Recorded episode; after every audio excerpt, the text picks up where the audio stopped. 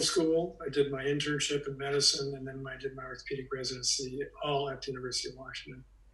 I thought I was going to be an invasive cardiologist before there was invasive cardiology. Um, and I was on the Green Medicine Service, which was the um, oncology service, which at the time was the early stages of bone marrow transplants. And in one month, I think I lost 20 patients. And so I decided that I wanted to be someplace where I could actually make an impact and, and not have people die. And that just re, that actually reinforced my predisposition to go to orthopedics. I was at the stage where, since I'd gone to the University of Washington Medical School and done research as a medical student, I had a back door. Um, so I basically had a nearly guaranteed spot to come in as an R2.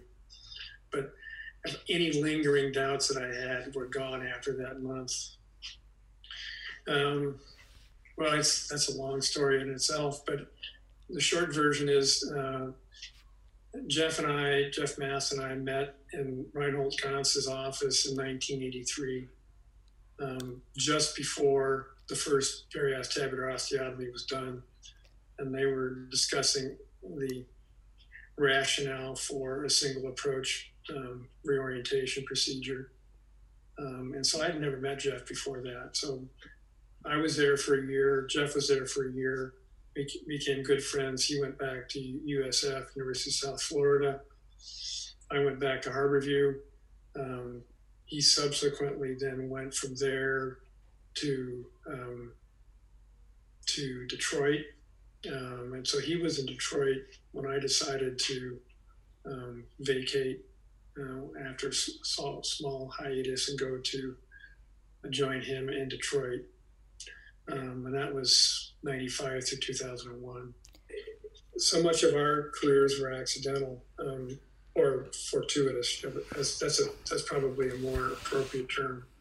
Um, when I left for Europe, my, my, my chief, Ted Hansen, who is probably more responsible for me being in orthopedics than anybody else, um, uh, arranged by letter in those days for me to spend time with Emile Letournel and at that point, Jeff had already been there. Um, and so I split my time between Paris and Bern for that year, going back and forth, spending time with Emile, uh, helping him with the teaching slide collection, being in the OR with him, and then coming back and spending time with Jeff um, and Reinhold. And at that point, when I was in my residency, I thought that the treatment of hip dysplasia was an acetabuloplasty because that's what we did in Seattle. Um, we just stuck a bunch of bone on the outside of the capsule and hoped for the best, which in kids sometimes worked okay. And actually, there have been some decent results. But uh, so I was had my mind blown when I when we were talking about reorienting an acetabulum in 1983, just before the first one was done in 1984. Um, and I was there, but I couldn't see anything. yeah, it was it was quite an experience. That's a tough call because I had I really had three. Um, I think first and foremost it was it was it was Ted Hansen. I think he was by far the best sort of um, career advancement chief you could have because he basically gave you an opportunity and stepped back and didn't look over your shoulder. So, um, at a point in time when I almost uh, didn't make it through my residency because hard to believe I had a few personal conflicts, uh, Ted intervened, and um, the rest is history. But Ted was an extremely capable um, as a leader because he knew how to select people and how to advance careers and not be threatened by them. So you see so many chiefs that don't want to see people succeed because it threatens them in some way. And he was the prototype for that. And then um, was just one of the most gracious persons on the planet. Um, he, gave, he gave me so much. And he gave so much to Eric Johnson and Jeff and and Claude Martinbeau and Joel Matta. I mean, all all those careers were made by Emile and then lastly, I had Jeff. You know, I had I had the most demanding and the most uh, uh, talented partner in history in orthopedics, I think. So um, if I had been a failure after that exposure, I would have nobody to blame but myself. I think it's probably my first acetabular case um, when I was a chief resident, because in those days, without naming names, we, I was at Harborview and we were doing um, exploratory acetabular surgery. So we were doing a floppy lateral, doing a Kocher-Langenbeck into the femoral, um, which was great for transverse fractures because you could control both limbs simultaneously. But frequently we didn't know prior to the surgery what the exact diagnosis was. Um, and so we had to be done in two hours basically because the attending physician didn't have the, um, I think the patients, was a good surgeon, but basically wanted to be done. And so we were repairing the abdomen, the abdominal walls back to the iliac crest. And he said, oh, don't worry about that. And just sort of zipped it shut. And the reduction wasn't too bad. It wasn't great. But I remember because the guy had, had a BMI of about 18. He came back to clinic and his abdominal wall had avulsed. I would be a little bit more, shall we say, demanding.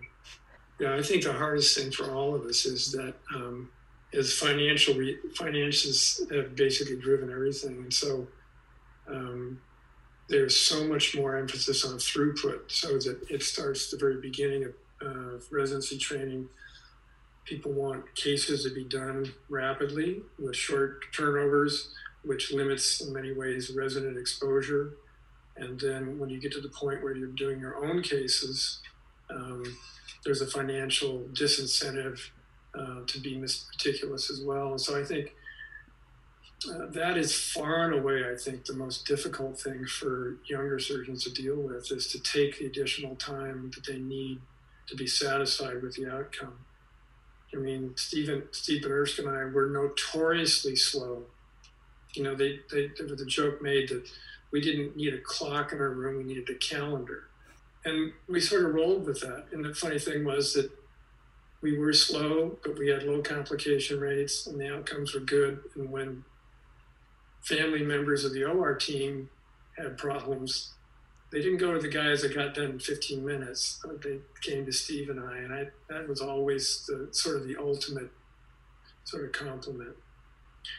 I think the, the thing that I've been most fortunate with is being able to, to have a wide exposure and, and and teach and, and interact in a variety of different environments. And so I've seen people that I've met during, or at formative stages in their training, and fortunately, my friends in South America and in Asia who've come back and met me at meetings 10 years down the line and shown me what they've done and, and basically commented on the impact of the, the training that we as a group in AO have provided and that's probably the most gratifying thing you can you can ask for is that is you just as I look at the faculty that came behind me at Harborview, and and if you use the, the standard that if you can't train multiple people to do your job better than you did at every stage in your career, then you've been a failure. And so I think that's the ultimate ultimate um,